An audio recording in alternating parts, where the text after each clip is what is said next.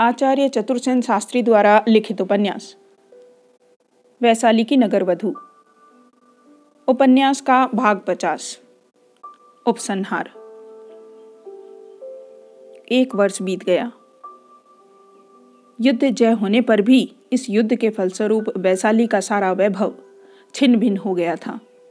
इस युद्ध में दस दिन के भीतर छियानवे लाख नरसंहार हुआ था और नौ लिच्छवी नौ मल अठारह काशी कौल के गणराज्य एक प्रकार से ध्वस्त हो गए थे।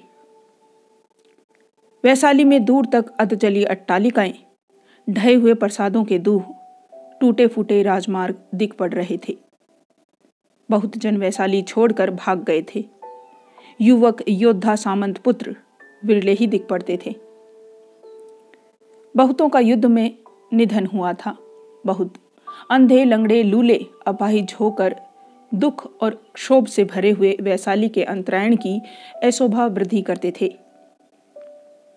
देश देशांतरों के व्यापारी अब हट में नहीं दिख पड़ रहे थे। बड़े बड़े सेठी पुत्र थकित, चिंतित और निठल्ले पड़े रहते थे। शिल्पी, कमकर, भूखे, असंपन्न, दुर्बल और रोगाक्रांत हो गए थे। युद्ध के बाद ही जो भुखमरी और महामारी नगर और उपनगर में फैली थी, उससे आबाल वृद्ध पटापट मर रहे थे। सूर्योदय से सूर्योदय तक निरंतर जनहरियों में से, जिनमें कभी संगीत की लहरें उठा करती थी, आक्रोश, क्रंदन, चित्कार और कलह के कर्णकटु शब्द सुनाई देते ही रहते थे। नगर सुधार की ओर किसी का भी ध्यान न था। संथागार में अब नियमित सन्निपात नहीं होते थे। होते थे तो विद्रोह और ग्रह कलह तथा मत पार्थक्य की ही बातें सुनाई पड़ती थी। प्रमुख राजपुरुषों ने राज संन्यास ले लिया था। नए अनुभवहीन और हीन चरित्र लोगों के हाथ में सत्ता डोलायमान हो रही थी। प्रत्येक स्त्री पुरुष असंतुष्ट असुखी और रोसावेशित रहता था। लोग फटे हाल फिरते तथा बातचीत में कुत्तों की भांति लड़ पड़ते थे। मंगल पुष्करणी सूख गई थी और नील हद्य प्रसाद भूमिसात हो चुका था।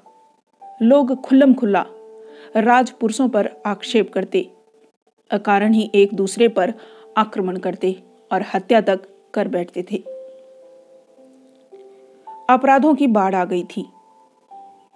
बहुत कुल कुमारियाँ और कुलवधु वैश्या बनकर हट में आ बैठी थी। उन्हें लज्जा नहीं थी। वे प्रसंग आने पर अम्बपाली का व्यंग्य में उदाहरण देकर कहती, हम इन पुरुष पशुओं पर उसी की भांति शासन करेंगी। इनके धन रत्नों का हरण करेंगी। यह लोक सम्मत संस्कृत जीवन है। इसमें गर्हित क्या है? अकरणीय क्या है? नगर के बाहर एक योजन जाने पर भी नगर का जीवन धन आरक्षित था। दसियों की भरमार हो गई थी। खेत सब सूखे पड़े थे। ग्राम जनपद सर्वत्र हा अन्न हा अन्न का क्रंदन सुनाई पड़ रहा था। भूख की ज्वाला से जर्जर काले काले कंकाल ग्राम ग्राम घूमते दिख पड़ते थे। किसी में किसी के प्रति सहानुभूति, प्रेम और कर्तव्य की भावना का अंश भी नहीं रह गया था। ये सब युद्ध के अवश्यंभावी युद्धोत्तर परिणाम थे। अम्बपाली का द्वार सदैव बंद रहता था। लोग सप्तभूमि प्रसाद को देख देख कर, क्रोध और आवेश में आकर अपशब्द बकते। तथा अम्बपाली को कोसते थे। सप्तभूमि प्रसाद के गवाक्षों और अलिंदों से दूर तक शोभा बिखेरने वाला रंग बिरंगा प्रकाश अब नहीं दिख पड़ता रहा था। वहाँ सिंहपोर पर अब ताजे फूलों की मालाएँ नहीं सजाई जाती थी। न अब वहाँ पहले जैसी हलचल थी। युद्ध में जो भाग भंग हो गया था अम्बपाली ने उसकी मरम्मत कराने की परवाह नहीं की थी। जगह जगह भी तो अलिंदों, खंभों और शिखरों में दरारें पड़ गई थी। उन दरारों में जंगली घास, फूस, गुल्म उगाए थे। बीच के तोरणों में मकड़ियों ने जाले पूरे कर दिए थे। कबूतरों और चमगादड़ों ने उसमें घर बना लिए थे। अम्बपाली के बहुत मित्र युद्ध में निहत हुए थे। जो बच रहे थे, वे अम्बपाली के इस परिवर्तन पर आश्चर्य करते थे। दूर दूर तक यह बात फैल गई थी कि देवी अम्बपाली का आवास अब मनुष्य मात्र के लिए बंद हो गया है। अम्बपाली के सहस्त्रावधि वेतन भोगी दास दासी सेवक कमकर सैनिक और अनुचरों ने अब कोई भी दृष्टिगोचर नहीं होता था। जो इन्हें गिने पार्श्वद रह गए थे, उनमें केवल दो ही व्यक्ति थे। जो अम्बपाली को देख सकते थे और बात कर सकते थे। एक वृद्ध, दंडधर लल और दूसरी दासी मदलेखा। इनमें केवल वृद्ध धर को ही बाहर भीतर सर्वत्र आने जाने की स्वाधीनता थी। यही दोनों यह रहस्य जानते थे कि अम्बपाली को बिंबसार का गर्भ है। यथा समय पुत्र प्रसव हुआ। यह रहस्य भी केवल इन्हीं दो व्यक्तियों पर प्रकट हुआ। वह शिशु अति यत्न से, अति गोपनीय रीति पर, अति सुरक्षा से उसी दंडधर के द्वारा यथा समय मगध के सम्राट के पास राजगृह पहुँचा दिया गया। मगध सम्राट बिंबसार अर्ध विक्षिप्त की भांति राजप्रसाद में रहते थे। राजकाज ब्राह्मण वर्षकार ही हाथ में था। सम्राट प्राय महीनों प्रसाद से बाहर नहीं आते, दरबार नहीं करते, किसी कामकाज में ध्यान नहीं देते। वे बहुधा रात रात भर नंगे सिर, नंगे बदन नंगा खड़ग हाथ में लिए प्रसाद के सूने खंडों में अकेले ही बड़बड़ाते, घुमा करते। राजसेवक यह कह गए थे, कोई भी बिना आज्ञा सम्राट के सम्मुख आने का साहस न कर सकता था। एक दिन, जब सम्राट एकाकी शून्य हृदय, शून्य मस्तिष्क, शून्य जीवन, शून्य प्रसाद में, शून्य रात्रि में उन्मत की भांति अपने ही से कुछ कहते हुए से उनिंद नंग खड़क हाथ में लिए भटक रहे थे। तभी हठात वृद्ध दंडधर लल ने उनके सम्मुख जाकर अभिवादन किया। सम्राट ने हाथ का खड़ग ऊँचा करके उच्च स्वर से कहा तू चोर है, कह क्यों आया? दंडधर ने एक मुद्रा सम्राट के हाथ में दी और गोद में श्वेत कोशे में लिपटे शिशु का मुँह उघाड़ दोनों हाथ फैला दिए। सम्राट ने देवी अम्बपाली की मुद्रा पहचान मंद स्मित हो शिशु की उज्जवल आँखों को देखकर कहा, यह क्या है भने मगध के भावी सम्राट, देव मेरी स्वामिनी देवी अम्बपाली ने बद्धांजलि निवेदन किया है कि उनकी तुच्छ भेंट स्वरूप मगध के भावी सम्राट आपके चरणों में समर्पित है। सम्राट ने शिशु को सिंहासन पर डालकर वृद्ध दंडधर से उत्फल नयन हो कहा। मगध के भावी सम्राट का झटपट अभिवादन कर दंडधर ने कोष से खड़ग निकाल मस्तक पर लगा तीन बार मगध के भावी सम्राट का जय घोष किया और खड़ग सम्राट के चरणों में रख दिया। सम्राट ने भी उच्च स्वर में खड़ग हवा में ऊँचा कर तीन बार मगध के भावी सम्राट का जय घोष किया और घंट पर आघात किया। देखते ही देखते प्रसाद के प्रहरी रक्षक कंचुकी, दंडधर दास दासी दौड़ पड़े। सम्राट ने चिल्ला चिल्लाकर उन्मत की भांति कहा, अभिवादन करो, आयोजन करो आयोजन करो। गण नक्षत्र मनाओ, मगध के भावी सम्राट का जय जयकार करो। देखते ही देखते मगध प्रसाद हलचल का केंद्र हो गया। विविध वाद्य बज उठे। सम्राट ने अपना रत्न जड़ित खड़ग, वृद्ध दंडधर की कमर में बांधते हुए कहा, भणे, अपनी स्वामिनी को मेरी यह भेंट देना। यह कहकर और वस्तु वृद्ध के हाथ में चुपचाप दे दी। वह वस्तु क्या थी? यह ज्ञात होने का कोई उपाय नहीं। दस वर्ष बीत गए। युवक वृद्ध हो गए। वृद्ध मर गए। बालक युवा हो गए। अम्बपाली अब अतीत का विषय हो गई। पुराण पुरुष युक्ति, अत्युक्ति द्वारा युद्ध और अम्बपाली की बहुत सी कथाएँ कहने सुनने लगे। उनमें बहुत सी अतिरंजित, बहुत सी प्रकल्पित और बहुत भी सत्य भी। उन्हें सुन सुनकर वैशाली के नवोदित तरुणों को कौतूहल होता। वे जब सप्तभूमि प्रसाद के निकट होकर आते जाते तो उसके बंद शून्य अरक्षित अशोभनीय द्वार को उत्सुकता और कौतूहल से देखते। इन्हीं दीवारों के भीतर इन्हीं अवरुद्ध गवाक्षों के, उस और वह जन विश्रुत अम्बपाली रह रही है। किंतु उसका दर्शन, अब देव दैत्य मानव, किन्नर यक्ष, रक्ष, सभी को दुर्लभ है। इस रहस्य की विविध किंवदंतियाँ घर घर होने लगी। श्रमण बुद्ध बहुत दिन बाद वैशाली में आए। आकर आम्बपाली की बाड़ी में ठहरे।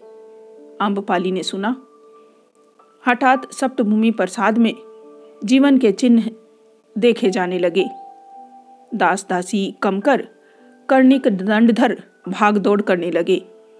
दस वर्ष से अवरुद्ध सप्तभूमि प्रसाद का सिंह द्वार एक हल्की चित्कार करके खुल गया। और देखते देखते सारी वैशाली में यह समाचार विद्युत वेग से फैल गया। अम्बपाली भगवान बुद्ध के दर्शनार्थ बाड़ी में जा रही है। दस वर्ष बाद वह सर्वसाधारण के समक्ष एक बार फिर बाहर आई है। लोग झुंड के झुंड प्रसाद के सिंहपोर को घेर कर तथा राजमार्ग पर डट गए। आज के तरुणों ने कहा, आज उस अद्भुत देवी का दर्शन करेंगे। नवोढ़ा वधुओं ने कहा, देखेंगे देवी का रूप कैसा है। कल के तरुणों ने कहा, देखेंगे, अब वह कैसी हो गई है। हाथी घोड़े सिविका और सैनिक सज्जित हो होकर आने लगे। अम्बपाली एक श्वेत हाथी पर आरूढ़, निरावरण एक श्वेत कौशिये, उत्तरीय ने संपूर्ण अंग ढापे, नतमुखी बैठी थी। उसका मुख पीत, दुर्बल, किंतु तेजपूर्ण था। जन कोलाहल भीड़ भाड़ पौर जनपद की लाजा पुष्प वर्षा किसी ने भी उसका ध्यान भंग नहीं किया। एक बार भी उसने आँख उठाकर किसी की ओर नहीं देखा। श्वेत मर्म की अचल देव प्रतिमा की भांति शुभ्र, शारदीय शोभा की मूर्त, प्रतिकृति सी वह निश्चल निस्पंद नीरव हाथी पर नीचे नयन किए बैठी थी। दासियों का पैदल झुंड उसके पीछे था। उसने पीछे अश्वारोही दल था और उसके बाद हाथियों पर गंध, माल्य, भोज्य उपाने तथा पूज्य पूजन की सामग्री थी। उसके पीछे विविध वाहन, कर्मचारी, नागर और जानपद। राजपथ, विधि हट में अपार दर्शक उत्सुकता और कौतूहल से उसे देख रहे थे। बाड़ी के निकट जा उसने सवारी रोकने की आज्ञा दी। वह पाँव प्यादे वहाँ पहुँची। वहाँ, जहाँ एक द्रुम की शीतल छाह में अहर्ण श्रमण बुद्ध प्रसन्न मुद्रा में बैठे थे। पीछे सौ दासियों के हाथों में गंध, माल्य उपाने और पूज्य पूजन साधन थे। तथागत अब अस्सी को पार कर गए थे। उनके गौर, उन्नत, कृषगात की शोभा गांधीर्य की चरम शेखा, रेखाओं को विभूषित हो कोटि कोटि जनपद को उनके चरणों में अनवरत होने का आह्वान कर रही थी। उनके सब केस श्वेत हो गए थे, किंतु वे एक बलिष्ठ महापुरुष दिख पड़ते थे। वे पद्मासन लगाए, शांत मुद्रा में वृक्ष की शीतल छाया में आसीन थे। सहस्त्रावधि भिक्षु, नागर उनके चारों ओर बैठे थे। मुंडित और काशायधारी भिक्षुकों की पंक्ति दूर तक बैठी उनके श्रीमुख से निकले। प्रत्येक शब्द को हृदय पटल पर लिख रही थी। आनंद ने कहा, भगवान, देवी अम्बपाली आई है। तथागत ने किंचित हास्य मुद्रा से अम्बपाली को देखा। अम्बपाली ने सम्मुखा अभिवादन किया। गंध माल्य निवेदन कर पूज्य पूजन किया। फिर संयत भाव से एक और हटकर बैठकर उसने करबद्ध प्रार्थना की। भंते भगवान, भिक्षु संघ सहित कल को मेरा भोजन स्वीकार करे। भगवान ने मौन रह स्वीकार किया। तब देवी अम्बपाली भगवान की स्वीकृति को जान आसन से उठ, भगवान की प्रदक्षिणा कर अभिवादन कर चल दी इसी समय रथों, वाहनों, हाथियों, अश्वों का महानाद, बहुत मनुष्यों का कोलाहल सुन अहंत बुद्ध ने कहा, आयुष्मान, आनंद, यह कैसा कोलाहल है? आनंद ने कहा, भगवान, यह लिच्छवियों के अष्टराजकुल परिजन सहित भगवान की शरण आ रहे हैं। भगवान ने कहा, आनंद, तथागत अब अंतिम बार वैशाली को देख रहा है। अब वैशाली वैसी नहीं है। जब वे लिच्छवी सज धज कर तथागत के निकट आते थे तब तथागत कहता था, भिक्षुओं, तुमने देवताओं को अपनी नगरी से बाहर आते कभी नहीं देखा है, परंतु इन वैशाली के लिच्छुओं को देखो, जो समृद्धि और ठाठ बाट में उन देवताओं के ही समान हैं। वे सोने के छत्र स्वर्ण मंडित पालकी, स्वर्ण जटित रथ और हाथियों सहित आबाल वृद्ध सब विविध आभूषण पहने, विविध रंगों से रंजित वस्त्र धारण किए सुंदर वाहनों पर तथागत के पास आया करते थे। देख आनंद। अति समृद्ध, सुरक्षित, सुभिक्ष, रमणीय, जनपूर्ण संपन्न ग्रह और हरियों से अलंकृत पुष्प वाटिकाओं और उद्यानों से प्रफुल्लित। देवताओं की नगरी से स्पर्धा करने वाली वैशाली आज कैसी श्रीविहीन हो गई है। इसी बीच अष्टकुल के लिच्छवी राज परिजन ने निकटा अपने अपने नाम कह भगवान को अभिवादन किया और एक और हटकर बधांजलि बैठ गए उन्हें भगवान ने धार्मिक कथा द्वारा समदर्शित, समादर्पित, समुत्तेजित और संप्रहर्षित किया।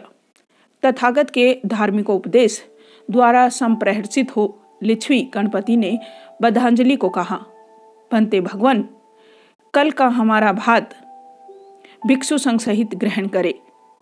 भगवान ने मंद स्मित करके कहा, यह तो मैं अम्बपाली का स्वीकार कर चुका। तब लिच्छवियों ने अंगुलियाँ फोड़ी। अरे अम्बपाली ने हमें जीत लिया। अम्बपाली ने हमें वंचित कर दिया। तब लिच्छवीगण भगवान के भाषण को अभिनंदित कर भगवान को अभिवादन कर, परिक्रमा कर, अनुमोदित कर आसन से उठ लौट चले। कुछ श्वेत वस्त्र धारण किए थे, कुछ लाल और कुछ आभूषण पहने थे। अम्बपाली रथ में बैठकर लौटी। उसने बड़े बड़े तरुण राजपुरुष लिच्छुओं के धुरों से धुरा, चक्कों से चक्का, जुए से जुआ टकराया। उनके घोड़ों के बराबर घोड़े दौड़ाए। लिच्छवी राजपुरुषों ने देखकर क्रुद्ध होकर कहा, जे अम्बपाली क्यों दुहर लिच्छुओं के धुरों से धुरा टकराती है? आर्य पुत्रों, मैंने भिक्षु संघ के सहित भगवान को भोज के लिए निमंत्रित किया है।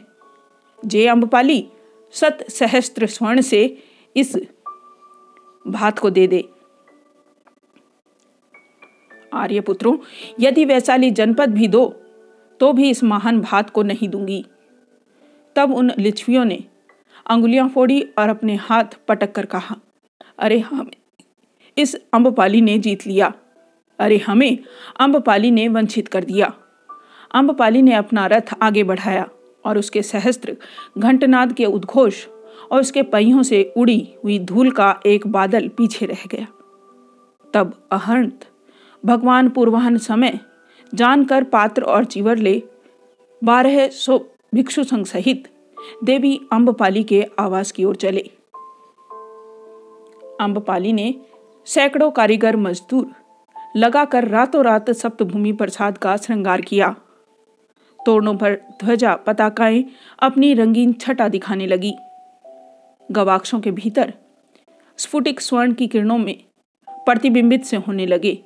सिंह द्वार का नवीन संस्कार हुआ और उसे नवीन पुष्पों से सज्जित किया गया। तथागत अपने अनुगत भिक्षु संघ के सहित पात्र और चीवर को हाथ में लिए भूमि पर दृष्टि लगाए वैशाली के राजमार्ग पर बढ़े चले जा रहे थे। उस समय वैशाली के प्राण ही राजमार्ग पर आ झुके थे। अंतरायण के सेठी निगम जेठक अपनी अपनी हठों से उठ उठ कर मार्ग की भूमि को भगवान के चरण रखने से प्रथम अपने उत्तरीय से झाड़ने लगे। बहुत से भीड़ में आगे निकल, राजपथ पर अपने बहुमूल्य शाल कौरजव और कोश्य बिछाने लगे। तथागत महान वीतराग भत्व, महाप्राण अहंत जनपद जन के इस चंड जय घोष से तनिक भी विचलित न होकर स्थिर पद पर पद रखते सप्तभूमि प्रसाद की ओर बढ़े जा रहे थे। उनकी अधोदृष्टि जैसे पाताल तक घुस गई थी। पौरवधु झरोखों से लाजा पुष्प तथागत पर फेंक रही थी। सप्तभूमि प्रसाद की सीढ़ियों को ताजे फूलों से ढाप दिया था। द्वार कोष्टक पर स्वयं देवी अम्बपाली शुभ्र, शुक्र नक्षत्र की भांति भगवत के स्वागतार्थ खड़ी थी। उसने दूर तक भगवत को आते देखा देखते ही आगवानी कर, भगवान की वंदना कर आगे आगे ही पैड़ियों तक ले आई। वहाँ जाकर भगवान श्रमण पौर की निचली सीढ़ी पर खड़े हो गए। अम्बपाली ने कहा, बनते भगवान भगवान भीतर चले, सुगत सीढ़ियों पर चढ़े। यह चिरकाल तक मेरे हित और सुख के लिए होगा। तब तथागत सीढ़ियों पर चढ़े। अम्बपाली ने प्रसाद के सप्तम खंड में भोजन के लिए आसन बिछाया। भगवान बुद्ध संघ के साथ बिछे आसन पर बैठे। तब अम्बपाली ने बुद्ध सहित भिक्षु संघ को अपने हाथ से उत्तम खादनीय पदार्थों से संतृप्त किया, संतुष्ट किया। भगवान के भोजन पात्र पर से हाथ खींच लेने पर देवी अम्बपाली एक नीचा आसन लेकर एक और बैठ गई। एक और बैठी अम्बपाली को भगवान ने धार्मिक कथा से संप्रहर्षित समुत्तेजित किया। अम्बपाली तब करबद्ध सामने आकर खड़ी हुई। भगवान ने कहा अम्बपाली अब और तेरी क्या इच्छा है? भंते, भगवान एक भिक्षा चाहिए। वह क्या अम्बपाली आज्ञा हो भंते, कोई भिक्षु अपना उत्तरीय मुझे प्रदान करे भगवान ने आनंद की ओर देखा। आनंद ने अपना उत्तरीय उतार कर अम्बपाली को भेंट कर दिया। क्षण भर के लिए अम्बपाली भीतर गई, परंतु दूसरे ही क्षण वह उसी उत्तरीय से अपने अंग ढापे आ रही थी। कंचुक और कौशिय, जो उसने धारण किया हुआ था, उतार डाला था। अब उसके अंग पर आनंद के दिए हुए उत्तरीय को छोड़ कुछ न था। न वस्त्र, न आभूषण, न श्रृंगार। उसके नेत्रों से अविरल अश्रुधारा बह रही थी। वह आकर भगवान के सामने पृथ्वी पर लौट गई। भगवान ने शुभ हस्त से उसे स्पर्श करके कहा, उठ उठ, कल्याणी, कह तेरी क्या इच्छा है? भंते भगवान, इस अधम अपवित्र नारी की विडंबना कैसे बखान की जाए? यह महानारी शरीर कलंकित करके मैं जीवित रहने पर बाधित की गई। शुभ संकल्प से मैं वंचित रही। भगवान, यह समस्त संपदा मेरी कलुषित तपश्चर्या का संचय है। मैं कितनी व्याकुल, कितनी कुंठित, कितनी शून्य हृदय रहकर अब तक जीवित रही हूँ। यह कैसे कहूँ? मेरे जीवन में दो ज्वलंत दिन आए। प्रथम दिन के फलस्वरूप मैं आज मगध के भावी सम्राट की राजमाता हूँ। परंतु भगवान आज के महान पुण्य योग के फलस्वरूप, अब मैं इससे उच्च पद प्राप्त करने की दृष्ट अभिलाषा रखती हूँ। भंते भगवान प्रसन्न हो, जब भगवान की चरण रज से यह आवास एक बार पवित्र हुआ, तब यहाँ अब विलास और पाप कैसा? उसकी सामग्री ही यहाँ क्यों? उसकी स्मृति भी क्या? इसलिए भगवत चरण कमलों में यह सारी संपदा, प्रसाद, धनकोश, हाथी, घोड़े, प्यादे, रथ, वस्त्र, भंडार आदि सब समर्पित हैं। भगवान ने जो यह भिक्षु का उत्तरीय मुझे प्रदान किया है, मेरे शरीर की लज्जा निवारण को यथेष्ट है। आज से अम्बपाली तथागत की शरण में है। यह इस भिक्षा में प्राप्त पवित्र वस्त्र को प्राण देकर भी सम्मानित करेगी। इतना कह अविरल अश्रुधारा से भगवत चरणों को धोती हुई अम्बपाली अहर्णत, बुद्ध की चरण रज नेत्रों से लगाकर उठी और धीरे धीरे प्रसाद से बाहर चली गई। दास दासी दंडधर, कर्णिक, कंचुकी, भिक्षु सब देखते रह गए। महावीतराग बुद्ध आप्यायित हुए। उनके संपूर्ण जीवन में यह त्याग का सर्वोत्कृष्ट उदाहरण था। अम्बपाली उस पीत परिधान को धारण किए, नीचा सिर किए। पैदल उसी राजमार्ग से भूमि पर दृष्टि दिए धीरे धीरे नगर से बाहर जा रही थी, जिसमें कभी वह मणिमाणिक्य से जड़ी चलती थी। सहस्त्रों नगर पौर जनपद उन्मत विम्यूढ़ हो उसके पीछे पीछे चल दिए। सहस्त्र सहस्त्र कंठ से, जय अम्बपाली जय साध्वी अम्बपाली का गगन भेदी नाद उठा और उसके पीछे समस्त नगर उमड़ा जा रहा था। खिड़कियों से पौर वधुएँ पुष्प और खील वर्षा कर रही थी। भगवत ने कहा, आयुष्मान, आनंद, यह सप्तभूमि प्रसाद भिक्षुओं का सर्वश्रेष्ठ विहार हो। भिक्षु यहाँ रहकर सन्मार्ग का अन्वेषण करें। यही तथागत की इच्छा है। इतना कह भगवान बुद्ध उठकर भिक्षु संघ सहित बाड़ी की ओर चल दिए। महाश्रमण भगवत बुद्ध अम्बपाली की बाड़ी में स्वस्थ हो आसन पर बैठे। तब अम्बपाली केसों को काटकर काशाय पहने मार्ग चलने से फूले पैरों, धूल भरे शरीर से दुखी, दुर्मना, अश्रुमुखी पाँव प्यादे रोती हुई बाड़ी के द्वार कोष्टक के बाहर आकर खड़ी हो गई। उसके साथ बहुत सी लिच्छवी स्त्रियाँ भी होली थी।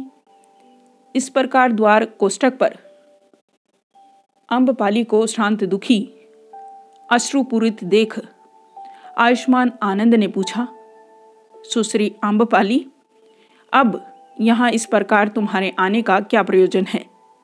भंते आनंद मैं भंते भगवान से प्रवज्य लेना चाहती हूँ। तो भगवती अम्बपाली तुम यहीं ठहरो, मैं भगवान से अनुज्ञा ले आता हूँ। इतना कह आनंद अहर्णत गौतम के पास आ जाए। भगवान भगवती अम्बपाली फूले पैरों फूल धरे शरीर से दुखी। दुर्मना अश्रुमुखी रोती हुई द्वार कोष्टक पर खड़ी है। वह प्रविज्ञा की अनुज्ञा मांगती है। भंते भगवान भगवती अम्बपाली को प्रवज्ञा की अनुज्ञा मिले। उन्हें उपसमता प्रदान हो। नहीं आनंद, यह सुनकर नहीं कि तथागत के जतलाए धर्म में अम्बपाली घर से बेघर हो प्रवज्ञा ले। भंते, क्या तथागत प्रवेदित धर्म घर से बेघर प्रवर्जित हो? स्त्रियाँ स्त्रोत आपत्ति फल सकृदागामी फल अनागामी फल अहर तत्व फल को साक्षात कर सकती हैं। कर सकती हैं आनंद। याद भनते तथागत, प्रवेदित धर्म विनय में घर से बेघर प्रवर्जित हो, स्त्रियाँ अहर्त फल को साक्षात करने योग्य हैं। तो भनते भगवती अम्बपाली इसके लिए सर्वथा सम्यक उपयुक्त है। कुछ देर अहंत बुद्ध ने मौन रहकर कहा तो आनंद। देवी अम्बपाली आठ गुरु धर्मों को स्वीकार करे तो उसे प्रवर्ज्या मिले। उसकी उपसंपदा हो। तब आनंद भगवान से इन आठ महाधर्मों को समझ, द्वार कोष्टक पर जहाँ अम्बपाली फूले, पैर, धूल भरे शरीर और अश्रुपूरित नैनों से खड़ी थी, वहाँ पहुँचे।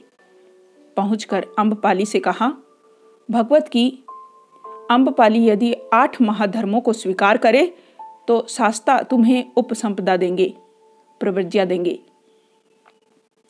बनते आनंद, जैसे अपने जीवन के प्रभात में मैं सिर से नहाकर उत्पल कर्षिक माला या अति मुक्तक, माला को दोनों हाथों से चाव सहित अंग पर धारण करती थी, उसी प्रकार भनते आनंद, मैं इन आठ गुरु धर्मों को स्वीकार करती हूँ। तब आयुष्मान आनंद ने भगवत के निकट जा अभिवादन कर कहा, भंते, भगवत, भगवती अम्बपाली ने यावत जीवन आठ गुरु धर्मों को स्वीकार किया है। आनंद, यदि स्त्रियाँ तथागत प्रवेदित धर्म विजय में प्रवज्ञा न पाती तो यह ब्रह्मचर्य चिरस्थायी होता। सधर्म सहस्त्र, वर्ष ठहरता। परंतु अब जब स्त्रियाँ प्रवर्जित हुई हैं तो ब्रह्मचर्य चिरस्थायी न होगा। सधर्म पाँच सौ वर्ष टिकेगा। जैसे बहुत स्त्री वाले और थोड़े पुरुषों वाले कल चोरों द्वारा, सेठिका द्वारा अनायास ही में प्रध्वंस होते हैं। इसी प्रकार आनंद, जिस धर्म विनय में स्त्रियाँ प्रवृज्ञा पाती हैं, वह ब्रह्मचर्य चिरस्थायी नहीं होता। जैसे आनंद संपन्न लहलाते धान के खेत में सेठिका रोग जाती पड़ती है, जैसे संपन्न ऊख के खेत में मंजिष्ठ रोग जाती पड़ती है। उसी प्रकार जिस धर्म विनय में स्त्रियाँ प्रवज्ञा लेती हैं, वह चिरस्थायी नहीं होता। इसी से आनंद, जैसे कृषक पानी को रोकथाम को मेड़ बनाता है, उसी प्रकार मैंने भिक्षुणियों के लिए जीवन भर अनुलग्नीय आठ गुरु धर्मों को स्थापित किया है। तू आम्बपाली को ले आ। तब आनंद के साथ देवी आम्बपाली ने भगवान के निकट आ परिक्रमा कर अभिवादन किया और बधांजलि, सन्मुख खड़ी हो। बुद्धम शरणम गच्छामी, संघम शरणम गच्छामी, धम्मम शरणम गच्छामी, तीन महावाक्य कहे। भगवत ने उसे प्रवृत्तिया दी, उपसंपदा दी और स्थिर धीर स्वर से कहा कल्याणी अम्बपाली सुन जिन धर्मों को तू जाने की वह सराग के लिए है विराग के लिए नहीं संयोग के लिए है वियोग के लिए नहीं जमा के लिए है विनाश के लिए नहीं इच्छाओं के बढ़ने के लिए है इच्छाओं के कम करने के लिए नहीं असंतोष के लिए है संतोष के लिए नहीं भीड़ के लिए है एकांत के लिए नहीं, अनिध्योतित के लिए है, उद्योगित के लिए नहीं, दुर्भरता के लिए है, सुभरता के लिए नहीं। तो तू अम्बपाली सुबह एकांतेन, जान की न वह धर्म है, न विनय है, न शास्ता का शासन है। कुछ देर मौन रहकर भगवत ने फिर कहा, जा अम्बपाली तुझे उपसमता प्राप्त हो गई। अपना और प्राणी मात्र का कल्याण कर। भगवत अहंत प्रबुद्ध। बुद्ध ने इतना कह उच्च स्वर से कहा, भिक्षुओं, महासाध्वी अम्बपाली भिक्षुणी का स्वागत करो। फिर जयनाद से दिशाएँ गूंज उठी। अम्बपाली ने आँसू पहुँचे भगवत सुगत की प्रदीक्षिणा की। और भिक्षु संघ के बीच में होकर पृथ्वी पर दृष्टि दिए वहाँ से चल दी। उसके पीछे ही एक तरुण भिक्षु ने भी चुपचाप अनुगमन किया। आहट पाकर अम्बपाली ने पूछा, कौन है? भिक्षु सोमप्रभ आर्य। अम्बपाली बोली, नहीं, रुकी भी नहीं। फिर एक बार उसने देखा भी नहीं। एक मंद स्मित की रेखा उसके सूखे होठों और सूखी हुई आँखों में भास गई। वह चलती चली गई। उस समय प्रतिची दिशा लाल लाल मेघाडंबरों से रंजित हो रही थी। उसकी रक्तिम आभा आम के नवीन लाल लाल पत्थरों को दुहरी लाली से रंगीन कर रही थी। ऐसा प्रतीत होता था, मानो सांध्य सुंदरी ने उसी क्षण मांग में सिंदूर दिया था।